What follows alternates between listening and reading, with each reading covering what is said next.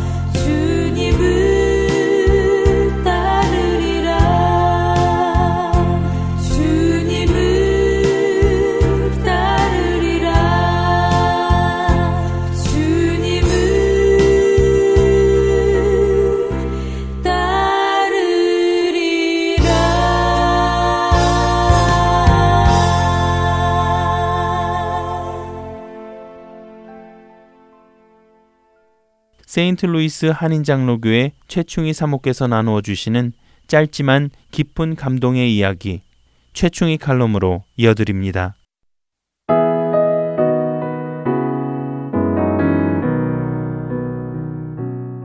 저희 집 거실 중앙에는 오랫동안 액자 하나가 같은 자리에 걸려 있었습니다.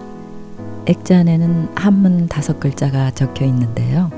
위에서부터 아래쪽으로 단아한 듯 하면서도 흘려 쓴 듯한 예서체 글씨가 정갈하여 눈길이 자주 가게 만드는 붓글씨였습니다. 이 한문 액자는 중학교 시절부터 저를 아껴주시던 선생님께서요. 제게 유품으로 남겨주신 것인데요. 선생님의 유언을 따라 가족분들이 미국에 있는 제게 그 액자를 보내주셨죠. 그 글씨를 쓴 사람은 일본의 유명한 기독교 작가라고 합니다. 기독교 작가가 쓴 글이니 분명 신앙적인 글일 것이다 라고 짐작은 했지만요. 사실 그 다섯 글자가 무슨 내용인지는 정확히 알 수가 없었습니다. 첫 번째 글자는 주님 할 때 주자이고요. 두 번째 글자는 위하여 할 때 쓰는 할 위자이고요. 세 번째는 나라는 뜻의 아이고요. 마지막 다섯 번째 글자는 우리 몸을 의미하는 신자인 것 같아서 주위아 신까지는 알아보겠는데요. 네 번째 위치한 글자는 도대체 무슨 글자인지 짐작하기조차 힘든 생소한 글자였습니다. 그렇게 뜻을 알지 못하는 붓글씨 액자가 수년 동안 저희 집 거실에 걸려 있었죠. 저희 집을 방문했던 많은 분들 중에도 그 글자가 무슨 자인지 아는 분들이 없었습니다. 그러다가 유학생 시절 저희가 사는 학생 아파트 옆집에 중국 유학생 가족이 이사를 와서 기회는 이때다 싶어 그들 부부에게 이게 무슨 글자냐고 물어보았죠. 그랬더니 우리가 모르고 추측으로만 가늠하던 그 글자가 사라고 가르쳐 주더군요. 뜻은 버리다라는 뜻이랍니다. 그래서 마침내 저희 부부는 액자 속의 글귀의 의미를 해석하게 되었습니다. 주, 위, 아, 사, 신. 주를 위해 나의 몸을 버린다. 무슨 뜻인지 몰라 굴시 구경만 하고 있다가요. 드디어 액자 속의 글의 의미를 이해할 수 있게 되어서 저희 부부는 오래된 수수께끼를 푼 듯이 속이 시원하고 기분이 좋았습니다. 그리고 주를 위해 나를 버린다는 결단과 헌신으로 한 획 한 획 정성으로 써내려갔을 작가의 신심을 떠올리며 저희도 그런 마음으로 신앙생활을 해야겠다고 글씨를 바라볼 때마다 마음을 새롭게 다지곤 했던 것이죠. 그런데 이 해석이 정말 큰 오해였다는 것을 또 몇 년이 지난 뒤 알게 되지 않았겠습니까? 저희 교회에서 중국으로 파송받은 선교사님께서요, 방문하셨을 때 일입니다. 선교사님 가정이 저희 집에 머무르고 계셨는데요. 아침 식사를 마치고 차를 나누던 선교사님께서 그 액자를 한참 바라보시더니 주, 위, 아, 사신. 목사님, 이건 누가 쓴 거예요? 아주 잘 쓴 글씨네요. 하시며 글씨를 칭찬하셨습니다. 아, 예, 그렇죠, 선교사님. 아, 저희는 한참을 그 중간에 있는 사자가 무슨 잔지를 몰랐었거든요. 근데 옆집에 중국 사람이 버릴 사라고 가르쳐 주더군요. 주님을 위해 나를 버린다. 내가 주를 위해 죽겠다는 사도 바울의 고백이 떠오르는 글귀죠. 예? 그건 거꾸로 해석하신 건데요. 주님을 위해 나를 버린다가 아니고요. 주님이 나를 위해 몸을 버리셨다라는 뜻이죠. 그렇게 해석해야 중국어로 바른 해석이 되는데요. 네? 성교사님, 지금 뭐라 그러셨어요? 어, 주님께서 나를 위해 몸을 버리셨다고요? 어, 우리는 주를 위해 나의 몸을 드린다, 버린다, 뭐 그런 뜻으로 헌신의 뜻으로 해석을 했는데 부엌에서 설거지를 하던 저도 선교사님의 이 말씀에 깜짝 놀라서 다시 한번 확인하고 싶어서 선교사님께 되물었습니다. 사모님, 그냥 글자 순서 그대로 해석하시면 됩니다. 주께서 나를 위해 몸을 버리셨다, 주셨다라고요. 아이고, 어머니 나 어째 이런 일이 저희는요, 거꾸로 해석을 하면서 좋아했네요. 선교사님이 아니셨으면 계속 오해하면서 잘못 알고 지냈을 뻔했어요. 주위야 사신. 주님을 위해 나의 몸을 버린다가 아니라 주님께서 나를 위해 몸을 버리셨다. 아, 그 뜻이었군요. 저는 선교사님을 통해 주위야 사신의 올바른 해석을 듣고 마음속에 적잖은 충격을 받았습니다. 순서를 다르게 해석한 것으로 인해 완전히 다른 뜻으로 오해했던 것이 뭐 그리 큰 문제인가. 주위야 사신을 주님께서 나를 위해 자신의 몸을 주셨다는 뜻으로 해석해도 바른 뜻이고요. 주님을 위해 나의 몸을 드린다는 뜻도 헌신을 의미하는 좋은 의미인지라 이렇게 해석하나 저렇게 해석하나 좋은 말씀이라고 생각할 수도 있겠죠. 하지만 이 잘못된 해석이 제게는 큰 도전으로 다가왔습니다. 왜냐하면 두 가지 해석 안에는 우리 신앙생활의 본질적인 어떤 중요한 문제가 담겨 있다고 생각했기 때문이었죠. 저는 왜 생각해 보지도 않고 주 위야 사신을 내가 주님을 위해 나의 몸을 버린다라는 뜻으로 이해를 했을까요? 그리고 그 해석이 잘못된 해석은 아닐까 하고 한 번도 의심해 보지 않았을까요? 아마도 그 즈음에 제 신앙생활의 행태가 그러했기 때문은 아니었나 돌이켜 보게 됩니다. 그래서 그렇게 두 번 생각도 안 하고요. 단번에 해석이 나왔을 가능성이 많았겠다는 생각을 하게 된 거죠. 완전하신 하나님의 은혜로 구원을 받고 난 이후 저의 신앙생활은 자주자주 흔들리고 또 힘들어지기도 했었습니다. 왜냐하면요. 십자가 그 사랑, 그 은혜 이외에 이제는 무언가 내가 하나님께 보답을 해드려야 할 것 같은 부담감 같은 것이 슬그머니 생겨났기 때문이었죠. 내 안에 어떤 열심, 헌신, 희생, 선행, 거룩함, 의지, 노력, 경건의 연습, 이런 추구와 노력이 없이는 하나님을 결코 만족시켜 드릴 수 없을 것 같은 그런 조바심과 죄책감이 저를 점점 조여오기 시작했던 것입니다. 어느새 열심과 헌신의 뿌리가 하나님의 은혜와 사랑이 아닌 나의 어떤 것에 바탕을 두고 있었던 것이었죠. 그렇게 나의 의지와 노력으로 신앙생활을 하고 하나님을 섬기려고 하니까 저는 점점 영적 에너지가 고갈되고요. 어느새 참된 기쁨과 마음에서 우러나오는 감사가 사라지고 말았습니다. 자원하는 마음보다는 책임과 의무로 하나님의 일을 감당하려고 하는 무거운 짐을 진 고행자의 모습. 그 모습이 바로 제 모습이 아니었나 하는 생각을 하게 됩니다. 예수님을 믿으면서도 온전히 자유롭지 못하고요. 해야만 한다는 의무감과 형식의 껍질에 쌓여가는 그런 제 내면 깊숙한 곳에 자리한 어두운 모습들. 내가 중심이 되고 내가 근거가 되어 하나님께 무언가를 해 드리겠다고 스스로의 열심에 근거를 둔 신앙생활. 그런 저의 신앙생활의 모습은 마치 주 위야 사신을 주를 위해 나를 드리겠다 라고 거꾸로 해석하고 오해하고 있었던 것과 같은 그런 모습이었다는 생각을 하게 됩니다. 주 위야 사신. 그렇습니다. 이 다섯 글자는 은혜로 시작했다가 율법으로 마치려는 어리석음에 빠진 제게 커다란 경종이 되었습니다.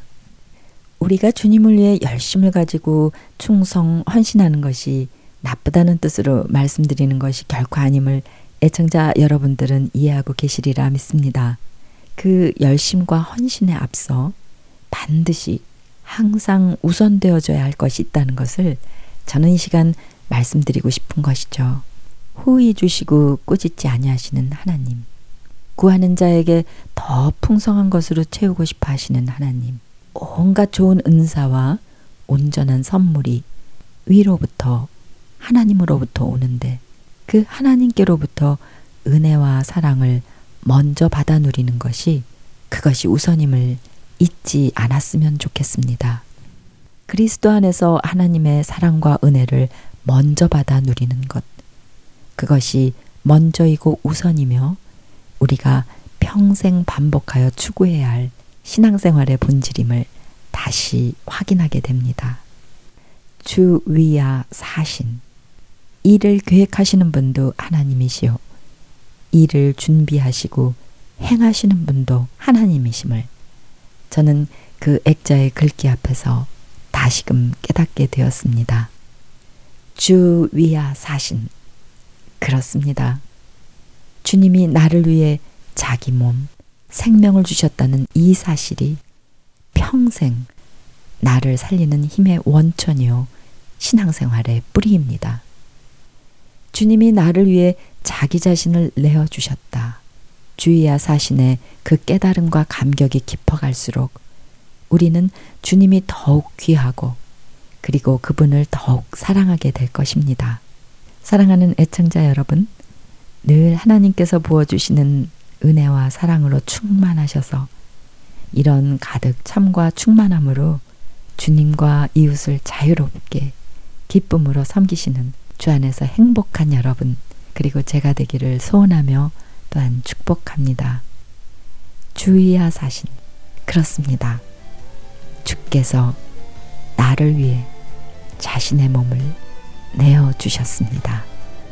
사랑은 여기 있으니 우리가 하나님을 사랑한 것이 아니요 하나님이 우리를 사랑하사 우리 죄를 속하기 위하여 화목제물로 그 아들을 보내셨습니다. 요한일서 4장 10절 말씀입니다. 애청자 여러분, 다음 한 주간도 주님 주시는 충만한 은혜 받아 누리시는 복된 날 되십시오. 샬롬.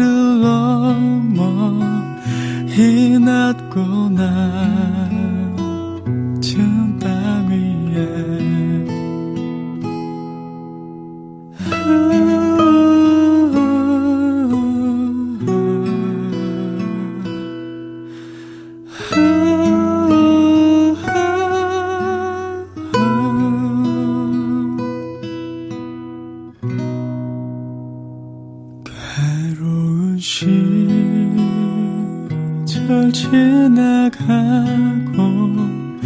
땅 위에 화세할 때주 믿지 않던 영혼들은 큰 소리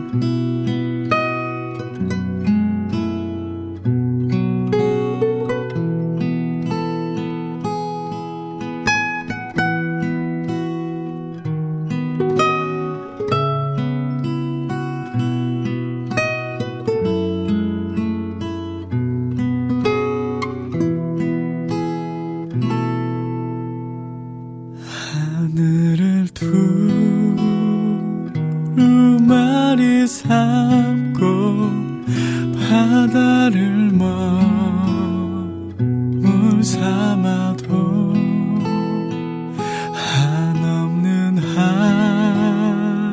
하나님의 사랑 다 기록할 수 없겠네.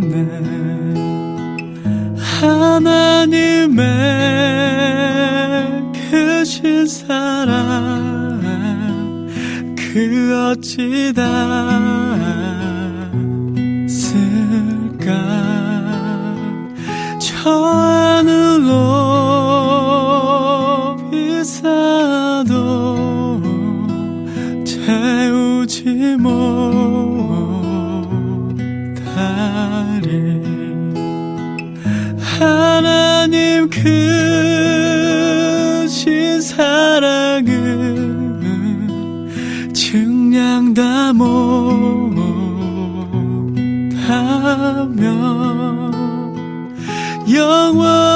영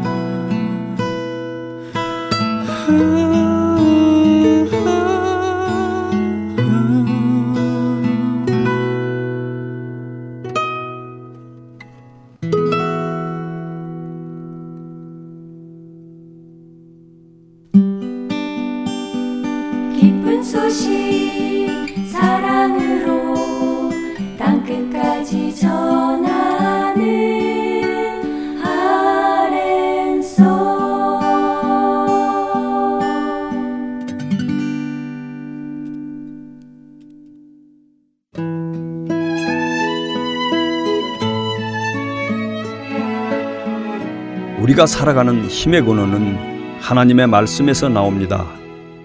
짧지만 깊이 있는 묵상으로 여러분을 인도하는 라디오 QT 주안의 하나 사부에서 여러분을 기다립니다. 라디오 QT가 방송되는 주안의 하나 사부는 팟캐스트와 홈페이지 그리고 mp3 CD를 통해서 들으실 수 있습니다. mp3 신청 문의는 본 방송사 전화번호 602-866-8999로 연락 주시거나 이메일 hotandseoul.org at gmail.com으로 해주시기 바랍니다.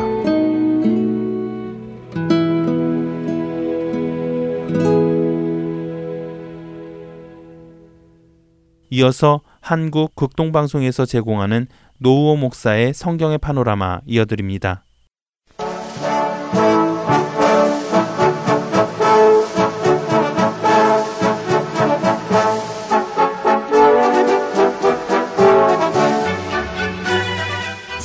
성경의 파노라마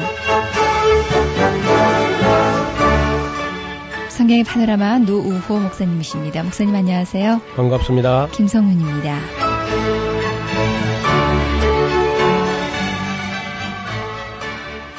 사도들의 발자취를 기록했던 사도행전 계속 이어지겠습니다. 네, 오늘은 우리 오순절 이야기부터 조금 시작하지요. 네. 오순절은 이제 성령이 강림하시게 되니까 비로소 우리가 이제 성부, 성자, 성령 하나님을 삼위일체 하나님을 다 어렴풋이 다 알게 되지요. 가령 천지를 창조하신 사건, 그 어, 아들 성자 예수 그리스도 이 세상에 탄생하신 사건, 그리고 또 한 사건은 성령이 강림하신 사건. 이 세 사건은 아마 다 큰 사건으로 우리가 생각해야 되겠지요. 일반적으로 우리가 그 이제 방언 이야기가 막 나오는데요. 오순절에 임했던 그 방언은 오늘 우리 교회에서 보통 방언의 은사라는 거하고는 상당히 차이가 납니다. 네. 그때는 이제 로마라든지 여러 나라, 즉 아시아하고 유럽 쪽에 흩어졌던 사람들이 약16 16개국으로부터 막 모여들었어요. 근데 그 모여든 사람들이 사도들이 설교하는 것을 갖다 어떻게 했는지는 알 수 없는데요. 문제는 전부 다 알아듣기를 자기들이 지금 외국에 나가 있는 그 현지 언어가 예루살렘에서 사도들 입에서 나왔다는 겁니다. 그러니까 사도들이 아. 하는 말을 들어보고 야 이 사람들이 순 다 갈릴리 사람들이 아니냐. 근데 왜 우리가 난곳 방어로 듣는 게 이게 무슨 일이냐 말이죠. 그래서 이제 말하신 분은 어떻게 했는지는 잘 알 수 없는데요. 문제는 듣는 사람들 귀에 외국에 있는 그 언어들 그런 언어들로 그냥 바로 어, 들렸다는 거니까 정말 이건 신비하기 짝이 없는 일이죠. 그것은 이제 복음이 빠른 시간 내에 세계로 확산되어야 되는 그 절박한 상황 속에서 16개국 사람들을 초청하기도 어렵지 않습니까? 네. 근데 모처럼 그 오순절에 막 모였을 때 성령이 임하신 것은 그런 큰 의미가 있다고 봐요.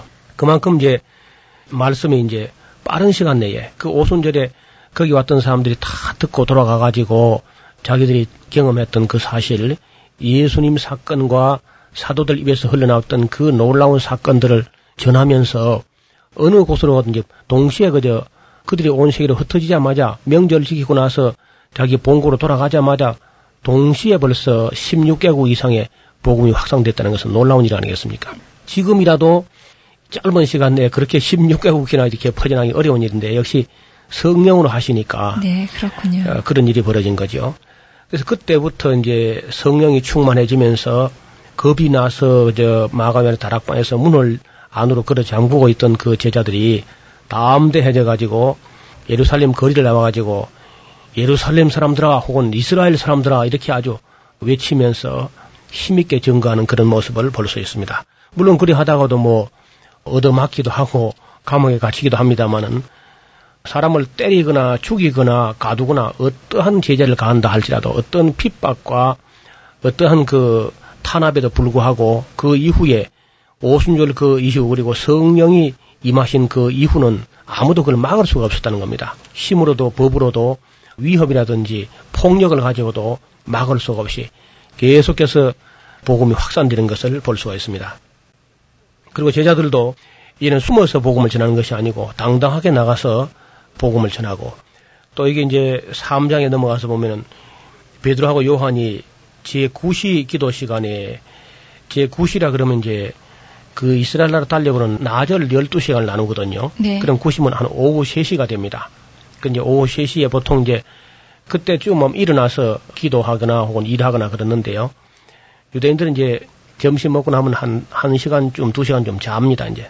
오수를 아주 즐기게 되는데, 그 자고 나면 보통 3시가 되죠. 3시부터 이제 일하거나 이제 기도하거나 그렇게 했는데, 제9시 기도 시간에 베드로 요한이 이제 성전으로 올라갑니다. 그 감히 뭐 옛날 같으면 상상도 못할 일인데, 이제는 당당히 성전으로 올라가서 어, 기도하게 되고, 또 성전에 가서 생명의 말씀을 전하기도 하고, 네. 그런 그 완전히 달라진 그런 모습을 우리에게 보여줍니다.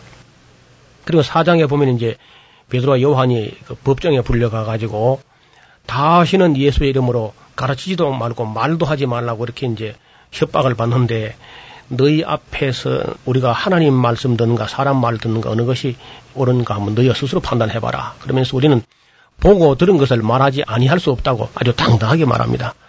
그리고 이제 그들을 때려서 놓아 보내는데 그 사도들은 얻어맞은 것에 대해서도 하나님의 나라를 위해서 얻어맞은 것을 영광으로 생각하면서 전혀 뭐 부끄럽거나 그 여기 아니하고 담대하게 그저 복음을 전해가는 모습을 볼 수가 있습니다.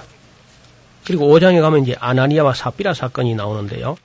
이런 사건은 좀 이제 어떤 면에서는 이해하기 조금 어렵습니다만은 한 번만 있는 사건입니다. 이건 이제 자주 있건 하지 않고요. 한 번만 그런 사건이 일어나면서 자기를 속이는 것은 하나님을 속이는 것이고 또 하나님을 속이는 것은 성령을 속이는 것이어서 그것이 벌 받을 만한 그런 죄다 하는 걸 한 번 보여준 이후에 그런 사건이 다시 일어나지 않았습니다. 성경에는 이렇게 한 번만 일어나면서 오고 오는 시대에 많은 사람들이 교훈을 주는 그런 기록들이 이제 가끔 있지요. 그 다음에 이제 6장에 넘어가면은 집사를 뽑습니다.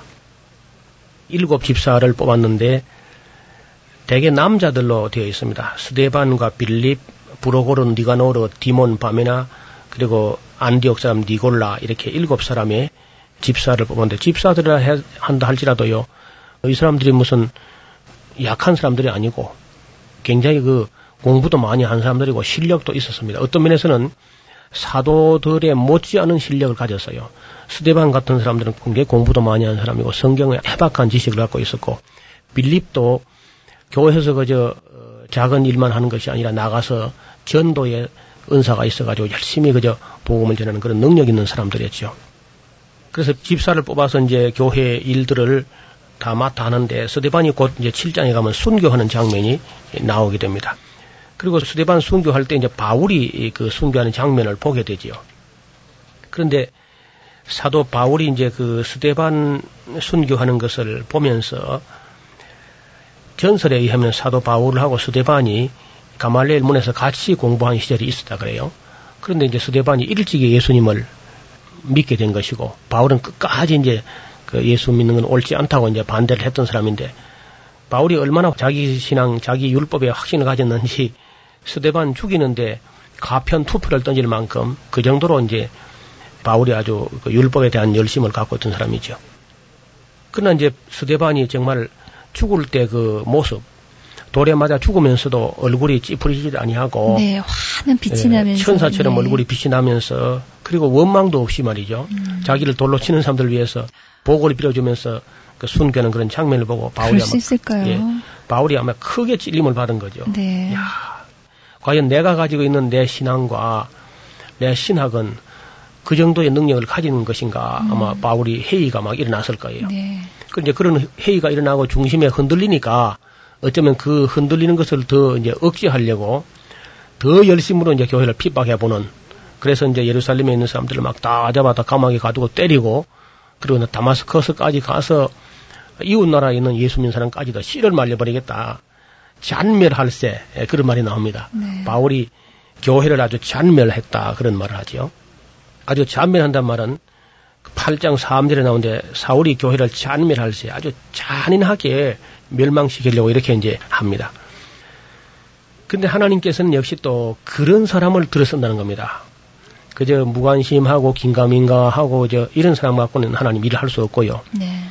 또뭐 핍박을 해도 아주 특심하게 하는 사람, 열심히 있는 사람, 이런 사람을 변화시켜 놔야 뭔가 일을 해나거든요. 아주 뜨겁거나 찬 사람. 예, 그 냉철한 사람이든지 네. 아니면 뭐 열정적으로 그저 어, 교회를 핍박하는 이런 사람들을 이제 변화시켜서 네. 그리고 아마 바울이 그 뒤로 자기도 고생을 많이 했는데 고생 많이 하다 아마 할 말이 없었을 거예요. 자기도 남을 핍박을 했고 스데반 죽이는데 앞장을 섰던 사람이기 때문에 그래서 바울이 이제 변화되는 장면은 뭐 상세하게 기록되지는 않았습니다. 다마스커스로 가는 길에 태양빛보다 더 밝은 빛이 자기 앞에 이제 나타남으로써 타고 가던 말에 탔을 텐데 나동그러지면서 그가 음격결에 부르짖기를 주여 니십니까? 그렇게 묻습니다. 그때 빛 가운데서 말씀하시는 예수님 음성은 네가 핍박하는 나사렛 예수다. 우리 교회에서 가끔 이제 나사렛 예수라는 말을 쓰잖아요. 네. 근데 사실 그거 우리가 써서는 잘 안 되는 말입니다. 아, 그게 무슨 말이냐면 그 당시에 이제 예수님을 말할 때에 예수님을 경멸해서 하는 말이 나사렛 예수예요. 아. 이 나사렛에서 무슨 선한 것이 나겠느냐.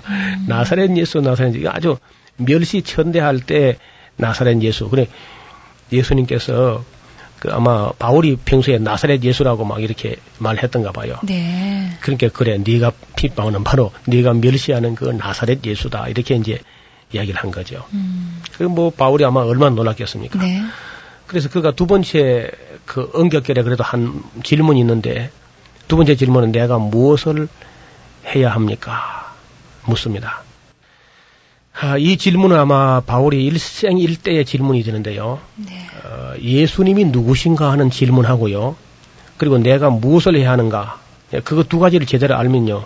뭐 인생은 다 알았다 괜찮아요, 정말. 네. 오늘 우리도 예수님이 누구신지를 바르게 알고 그리고 내가 무엇을 해야 하는지만 알면요. 인생 거의 다 배운 겁니다.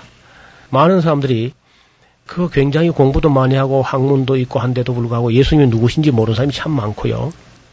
또 내 자신이 이 세상에서 무엇을 하기 위해서 태어났는지 모르고 그저 우왕좌왕 하다가 인생을 다 낭비하는 그런 분이 참 많지 않습니까? 네. 그래서 바울이 그때 너무 지- 물은 질문인데 주여 니십니까 하고 물었던 거 하고 그리고 내가 무엇을 하리까 하는 물었던 그 질문은 아주 중요한 질문이 되었습니다. 그래서 그의 서신을 보면은 대개 이제 그의 신학 전체가 예수님이 누구신가 하는 것을 밝히는데 그의 인생 절반을 아마 쏟았을 거예요. 그래서 예수를 아는 지식이 가장 고상함을 인하여 그 옛날에 가지고 있던 모든 학문을 배설물로 여기고 오히려 해로 여긴다 그러면서 다 버렸다 그럽니다. 그리고 이제 그 예수님을 알고 나니까 나머지 모든 부분은 다 초등 학문에 불과하다. 굉장한 율법이나 무슨 철학을 공부했다 할지라도 그런 것은 세상의 초등 학문에 불과하다. 그렇게 말씀하시는 것을 볼 수 있습니다. 그리고 이제 자기가 무엇을 해야 할까 하는 것을 나중 알게 됐는데, 즉, 예수님을 증거하는 증인된 삶을 살게 되죠. 그래서 주 예수께 받은 사명, 곧 하나님의 은혜의 복음을 증거하는 일을 마치려 하면은 나의 생명을 조금도 귀한 것으로 여기지 아니한다 하면서 목숨을 걸고 달리고 또 달려서 복음을 마침내 예루살렘에서 소아시아로 마게도냐, 아가야, 로마까지 증거하게 되는 그런 삶을 우리가 볼 수 있겠습니다. 베드로의 사역을 조금 우리가 살펴봐야 되겠습니다. 네. 베드로는 모름지기 열두 제자 중에서 대표격인 그런 인물인데, 그러나 이제 우리가 알고 있는 것보다는 베드로는 상당히 자기 스스로는 아주 나약한 그런 의식을 갖고 있었던 것 같습니다.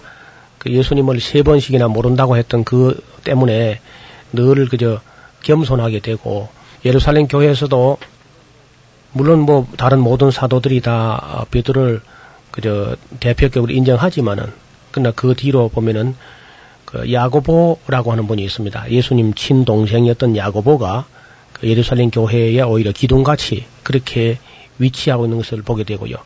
가끔 베드로는 이제 그 외곽으로 이렇게 예, 예를 들면 이제 사마리아에 가서 살펴보는 일이라든지 그다음에 요바를 가서 사역한다든지 가이사라에 가서 고넬료를 가정에 방문한다든지 이렇게 이제 외곽으로 돌다가 나중에 이제 안디옥 교회에 한번 방문한 그런 일도 보이고요. 그다음 또 이제 더 나아가서 베드로 전후서를 기록할 때 보면은 베드로는 이미 바벨론에 가 있는 것을 볼 수 있습니다. 그래서 예루살렘 교회가 우리가 언론 보기는 뭐 초대 교회가 그냥 아름다운 것만 그렇게 보려고 하는 그런 의식이 있습니다만 실제적으로 예루살렘 교회는 여러 가지 문제가 있었습니다. 가령 예를 들면은 헬라파 유대인이 있고요. 히브리파 유대인이 있었어요. 근데 헬라파는 네. 상당히 이제 개방적이고 좀 어떤 면에서는 뭐 진취적이라 할까요? 그 헬라 문화를 수용하는 그런 입장에서의 그리스도인이 있고 또 헬라 문화를 거의 끝까지 그저 배격하려고 하는 보수주의적 그런 히브리인들이 있습니다. 그래서 이 두 파가 또 이제 갈등을 좀 일으킵니다. 예루살렘 교회 내에서. 그래서 이제 헬라파 유대인들이 뭐 자기들은 구제에서 만날 대상에 빠지고 하니까 불평 불만이 있었다 그런 이야기도 쓰고 있죠. 그래서 그런 원망이 이제 사도들에게 자꾸 돌아오니까 사도들이 이제 어, 일하기 어려워지죠. 그래서 그런 문제들은 다 어, 집사들 선에서 그저 처리되도록 하기 위해서 집사들을 뽑아내는 그런 장면이 나옵니다. 그 다음에 이제 할레파하고 무할레파가 또 있어요.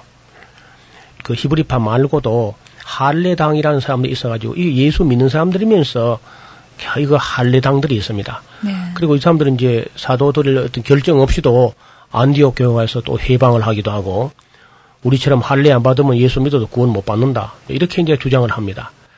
이 예루살렘 교회가 그렇게 편안한 교회도 아니고요. 예루살렘이라는 곳은 그 도시권이니까 거기서 도시 사람들이랑 은 이제 장사를 하든지 무슨 아니면 기술을 가지고 있든지 이렇게 이제 살아가는 건데 아니면 공직에 있든지 종교계 봉사든지 이런 사람들은 이제 누군가가 상종을 하지 않는다 하면은 살아갈 길이 없는 거죠.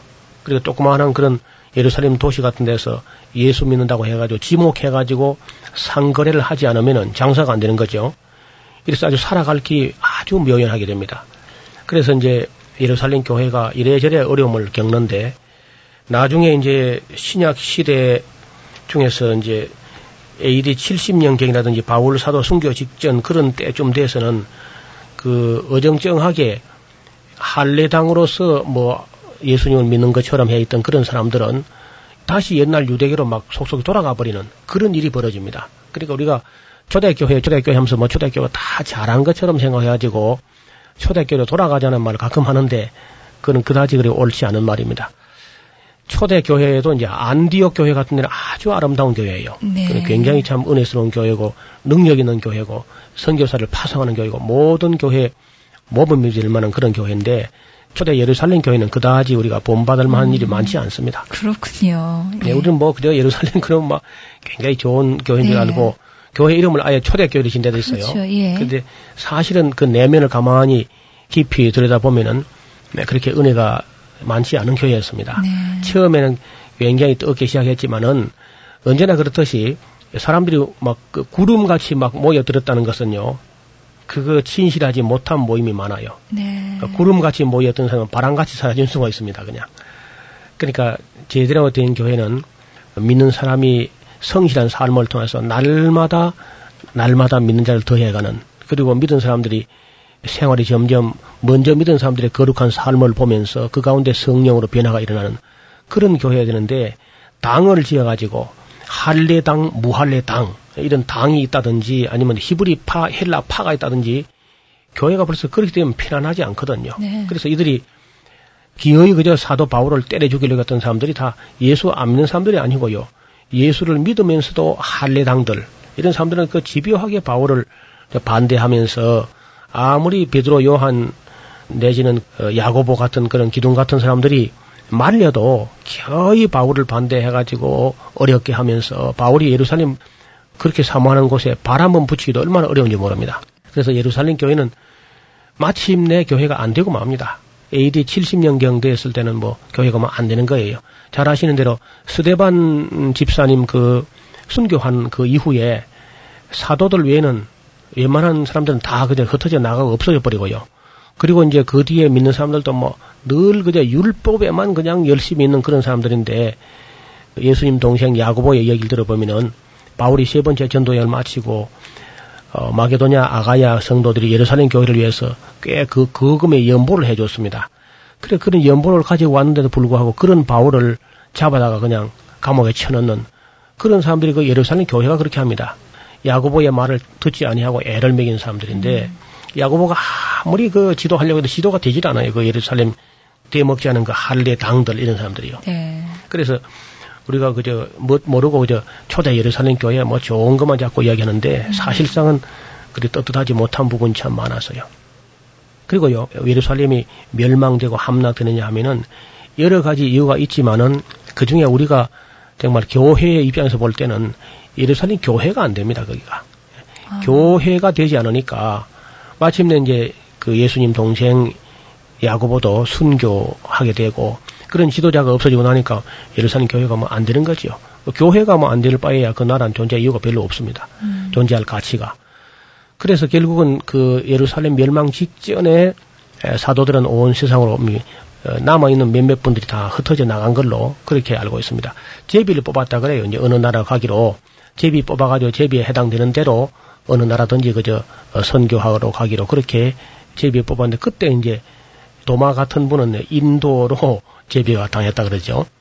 그리고 이제 사도들이 여러 곳으로 이제 여러 나라로 흩어져 갔는데 어떤 사람들은 이제 아르메니아 쪽으로 가기도 하고 또 부르기아 쪽으로 가기도 하고 그다음에 이디오피아 쿠스로 가기도 하고 이집트로 가기도 하고 그랬는데 빌립 같은 사도는 브루기아 다시 말하면 골로새, 라오디기아, 히에라폴리스 있는 그쪽에 가서 사역을 했는데 빌립의 이제 묘가 히에라폴리스 언덕 위에 지금 현재는 파묵칼레라 그러는데요.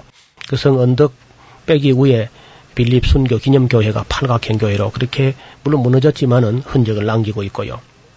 그리고 이제 여러 사도들이 다 온 세상으로 이제 흩어져 가고 그 사도들이 이제 마지막으로 흩어져 가고 나서 곧바로 아마 어, 예루살렘 로마 장군 타이터스에 의해 가지고 함락되고 말이죠.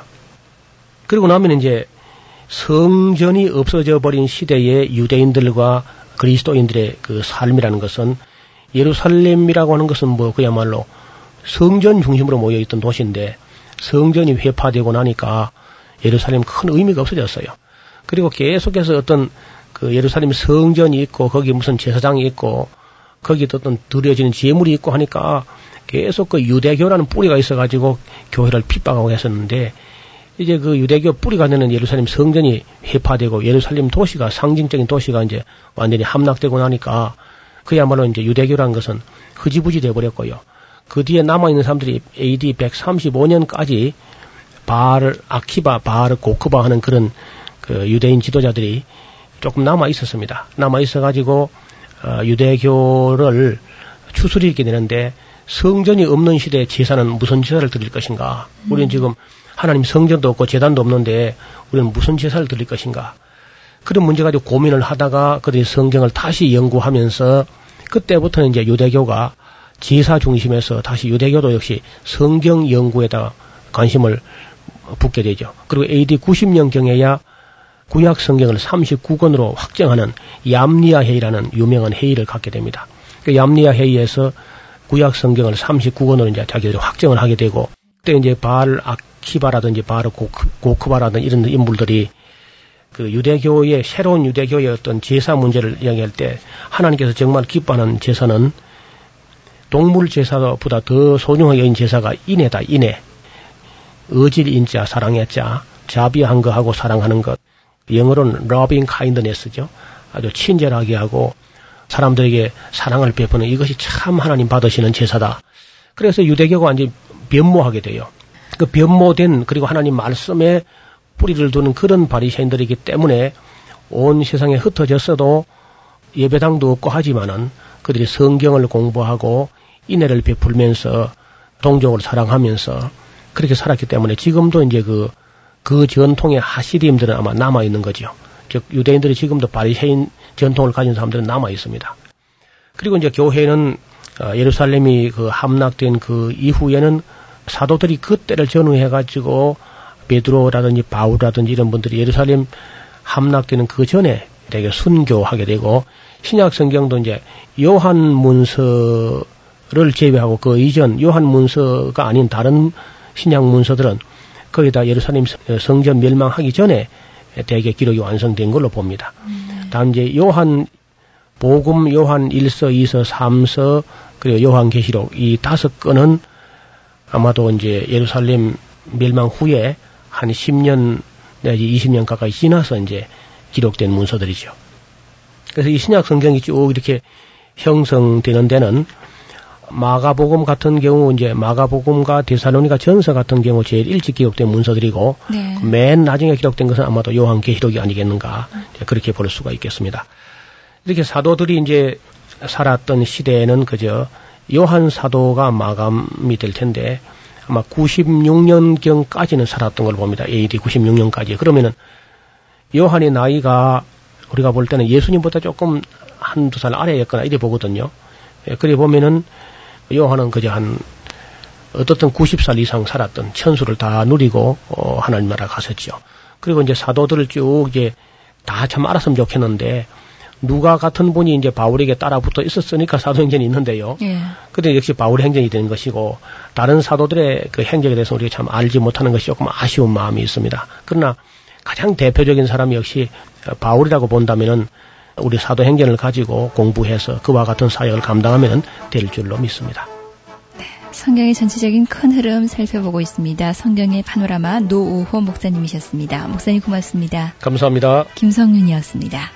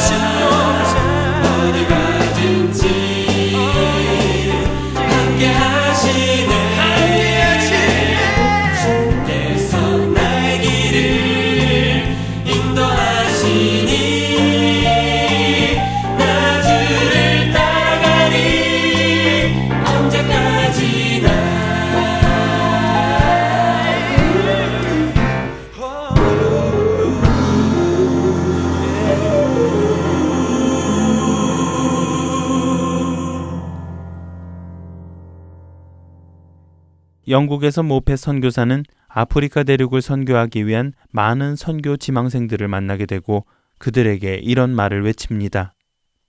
아프리카 땅 수천 개의 마을에서는 연기가 끊임없이 솟아오릅니다. 하지만 그들은 예수 그리스도 없이 살아가는 사람들입니다. 하나님을 모르고 사는 사람들입니다. 천국에 대한 소망 없이 그냥 그렇게 살아가는 사람들입니다. 그는 천국의 소망도 없이 죽어가는 아프리카의 인류 구원을 위해 아프리카에 많은 선교사가 필요함을 사람들에게 외쳐댔습니다.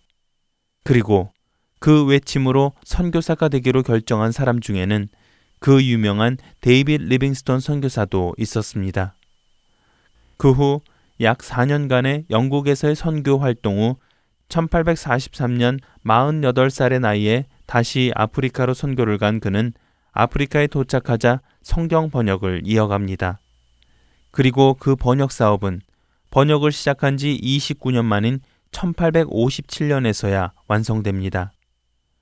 로버트 모페 선교사는 아프리카의 더 많은 사람들이 복음을 받아들이기를 소망하며 평생을 선교사로 살았고 그의 다섯 자녀들 역시도 아프리카의 복음을 위해 선교사로 사역하였으며 남은 인생의 13년은 영국에서 선교회의 지도자로 있으면서 수많은 사람들이 아프리카의 복음을 위한 소원과 열정을 가지게 도와주었습니다.